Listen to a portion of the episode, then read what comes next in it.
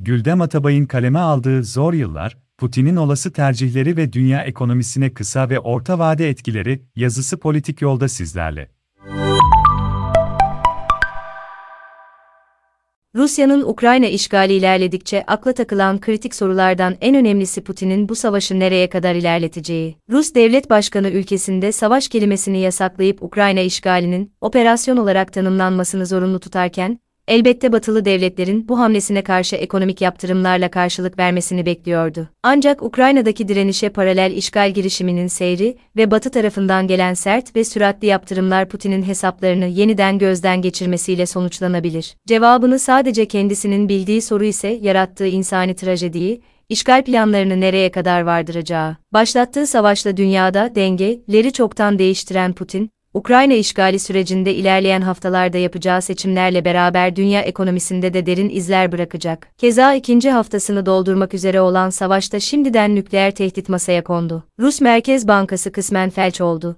AB aniden bir silah tedarikçisi haline geldi ve uluslararası şirketler Rusya'daki faaliyetlerini kitlesel olarak durdurdular. Putin henüz geri adım atmaya yanaşmadı. Ukrayna'daki savaş küresel politik ekonomik manzarayı kalıcı olarak mı değiştirecek? Yoksa büyük dünya savaşları hariç bölgesel jeopolitik krizlerde olduğu gibi dünya yeniden eski düzene mi dönecek? Bu sorunun kalbinde de tabii ki ekonomik ve finansal globalleşmenin geleceği yatmakta. Küreselleşmenin 1990'lar boyunca iddia edildiği gibi sisteme dahil olanlara özgürlük, ekonomik refah, daha iyi bir demokrasi ve tabii barış getirmediği Ukrayna Savaşı'ndan çok önce netleşmiş bir durumdu. Serbest ticaret ve açık piyasanın barış ve zenginliği garanti etmediği bilinse de kabaca son 30 yıldır Çin ve Rusya gibi otokrasilerin bu düzene eklemlenme çabalarına da tanık olduk. Peki eğer globalleşme, Soğuk Savaş'ın bitiminden bu yana büyük ekonomilerde jeopolitik istikrarın elde edildiğini varsayarsak, artık savaşların hatları silinmeye yüz tutan bloklar arasında ticaret ve yaptırımlarla yumuşak güç kullanarak kazanılmaya çalışıldığı dönemin Rusya'nın Ukrayna işgaliyle sonuna mı geldik? Başka ifadeyle, dev ekonomiler arasında kara savaşı ile şekillenen jeopolitik riskler uzun soluklu olacak tersine küreselleşme dönemini mi başlattı? Putin'in Ukrayna konusunda yapacağı tercihler bir ölçüde bu dönüm noktasının belirleyicisi de olacak.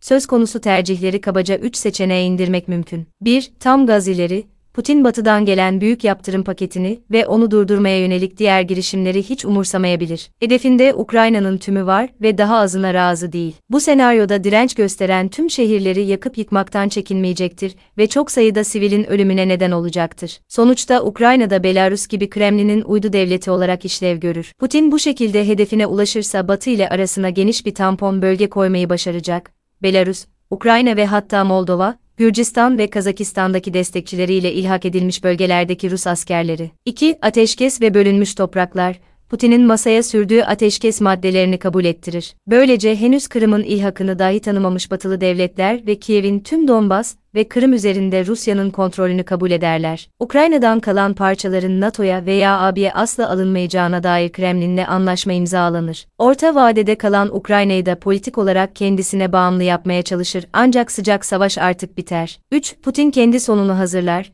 Açtığı savaştan geri adım atmazken, Ukrayna'da öldürdüğü sivil sayısı artar, Rus askerleri artan sayılarla ölür, yaptırımların yıkıcı ekonomik etkilerinden şimdilik devam edebildiği petrol satışları bile kurtaramaz. Uluslararası tecrit Rus halkını ve zaten Putin karşıtı olan Rus elitleri hareketlendirir. Putin, oluşacak isyanda rejimiyle birlikte hayatını da kaybeder. Otokrasiyle yönetilen ülkelerde bu çok meşhur otokratları besleyecek şekilde kurulan katman katman düzenin varlığı uzun zamandır bilinen gerçeklerden. Bu katmanların arasında ortak bir hedefe kitlenmeksizin çıkar ilişkilerine dayalı şekilde bir arada tutulan ordu, polis, istihbarat örgütü ve finansal aygıtlar bulunuyor. Yapılan hukuksuzluklar ve yolsuzlukların boyutu rejim değiştirmenin otokratında gidişi ve hapse atılması ile sonuçlanacağından, bu tür liderler genellikle girdikleri yoldan geri dönüş özgürlüğüne de sahip olmuyorlar. Putin için de bu liderlerden en ünlüsü demek mümkün. Bu gerçek, senaryo analizinde üçüncü seçeneği devre dışı bırakıyor. Geriye kalan iki seçenek arasında savaşın uzamadan Ukrayna'nın teslim olması,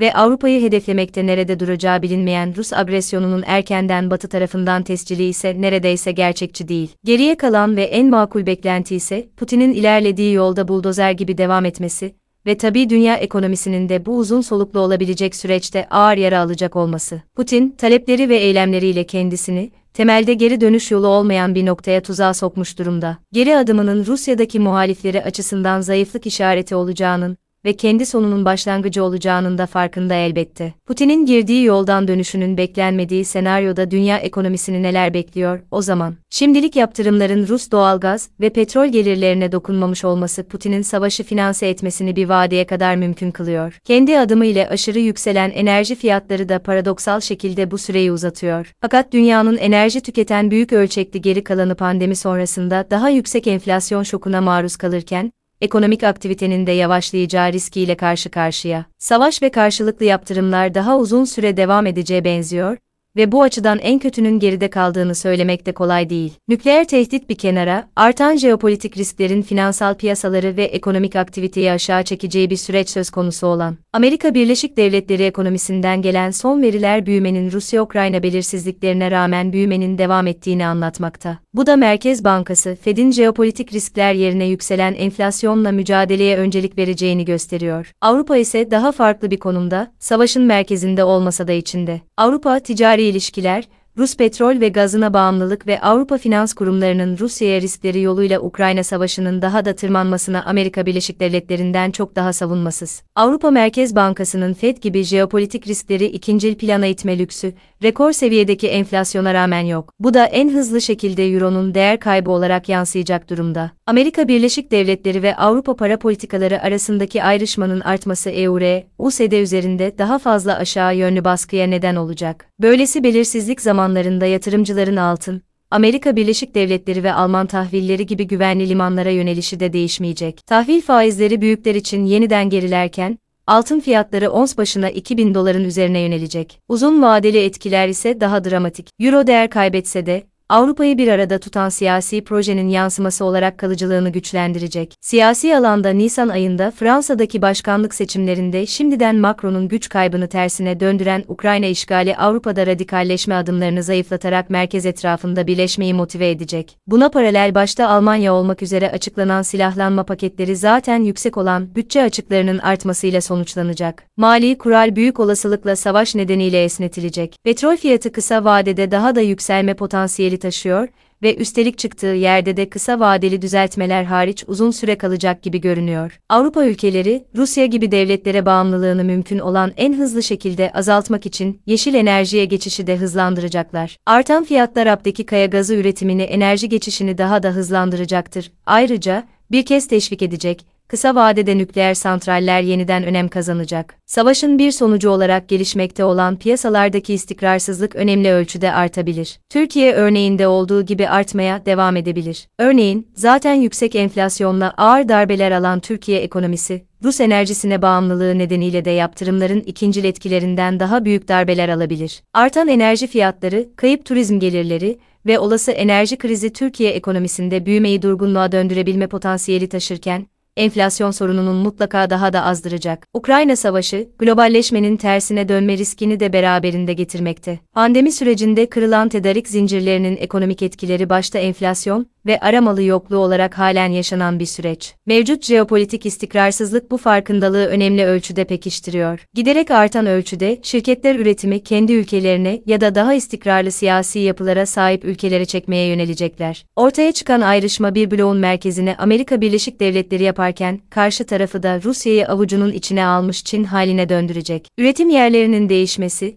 maliyet artıcı etkiler nedeniyle enflasyon üzerinde yapısal yukarı yönlü baskı uygulayacak. Putin'in Ukrayna işgali kararı dünya siyasetini ve ekonomisini geri dönülmez şekilde değiştirmekte. 10 yıllar boyunca hissedeceğimiz bu değişimin başlangıcına Türkiye ekonomik olarak son 20 yılının en zayıf zamanında yakalandı. Bu değişimin kavranması ve Türkiye'nin uyum kapasitesinin geliştirilmesi kritik önemde. Ekonomik zayıflıkların, bozulan sosyal dokunun ve gerileyen adaletin tesisini iyice önemli hale getiriyor. Önümüzdeki seçimler Türkiye açısından sırf bu nedenle bile daha fazla önem kazanmış durumda.